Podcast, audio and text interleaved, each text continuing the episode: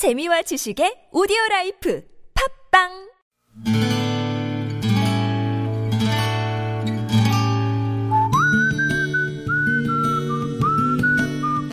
여러분 기억 속에서 여전히 반짝거리는 한 사람. 그 사람과의 추억을 떠올려보는 시간, 당신이라는 참 좋은 사람. 오늘은 서울시 중랑구 상봉일동에 사시는 이종일 씨의 참 좋은 사람을 만나봅니다.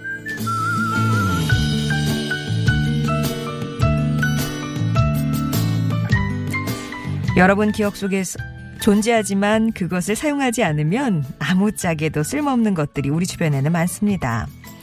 지금은 그나마 어떤 움직임이 느껴지지만 제가 초보 아빠였을 당시 남자도 육아휴직이 있다는 건 그저 풍문 같은 거였지 그걸 직접 쓰는 사람은 없었죠.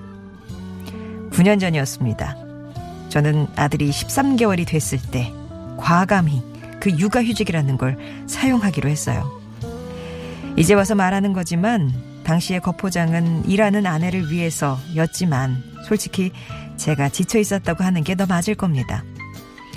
회사에서 사람으로부터 받는 스트레스가 저를 서서히 죽이고 있다는 생각에 아이 핑계를 대고 쉬고 싶었던 거였고 그렇게 제 육아일기는 시작됐습니다.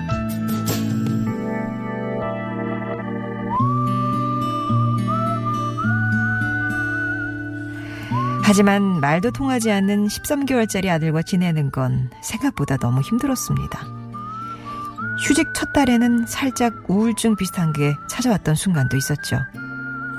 아내도 안 되겠다 싶었는지 지금이라도 백기를 들라고 했지만 슬며시 오기가 생겼고 아이를 어린이집에 잠깐이라도 보자, 보내자는데 두 사람이 합의를 봤습니다. 그때 아들이 19개월 차에 접어들었을 때였나 봅니다. 당시 저의 하루는 아침 7시 알람이 울리면 비몽사몽 주방으로 향해 냄비에 물과 누룽지를 넣고 끓이는 걸로 시작했어요. 그리고는 아들을 깨워 누룽지를 먹이고 고양이 세수를 시켜서 어린이집 갈 준비를 마쳤습니다. 아침 9시 어린이집 앞에서 아빠와 헤어지기 싫다며 대성 통곡을 하던 고집쟁이 내 아들 이정빈 씨. 저는 당신이라는 참 좋은 사람이 아니었으면 맛보지 못했을 그 아침 청소 후에 마시던 커피 한 잔이 부쩍 그리워집니다.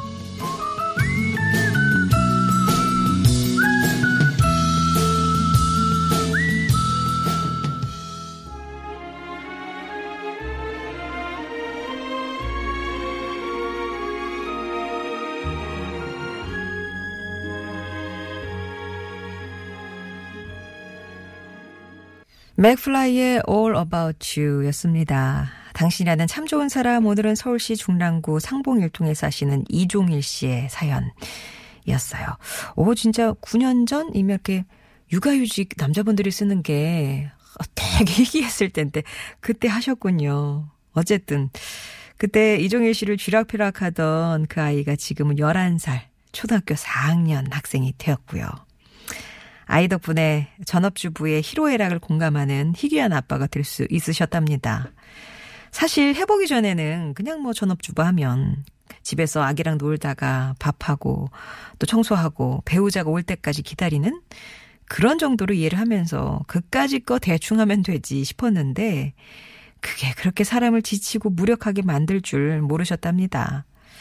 반면 아내와 아이 재워두고 또 시원한 맥주 한 잔 나누면서 대화를 하다 보면 아내도 밖에서 일하는 남편의 고충을 조금은 이해할 수 있을 것 같다 그런 얘기를 하셔서 이렇게 많이들 마음을 나누셨다고요.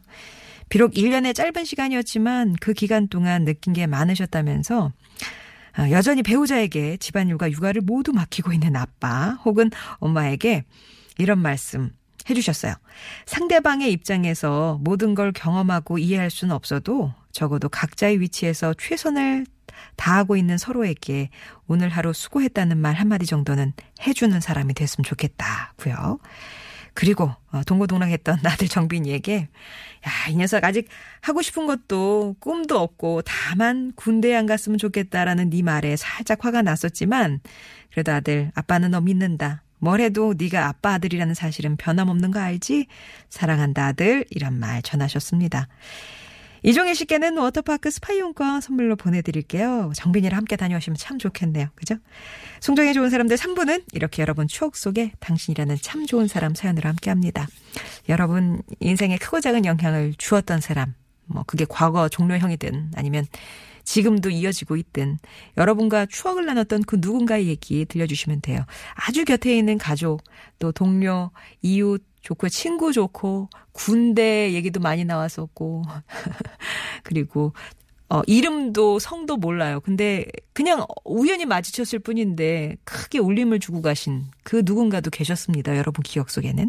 그런 얘기 하나 끄집어내서 추억 얘기 들려주시면 되겠어요. 일단은 참여 신청해 주시고요. 당신 참여.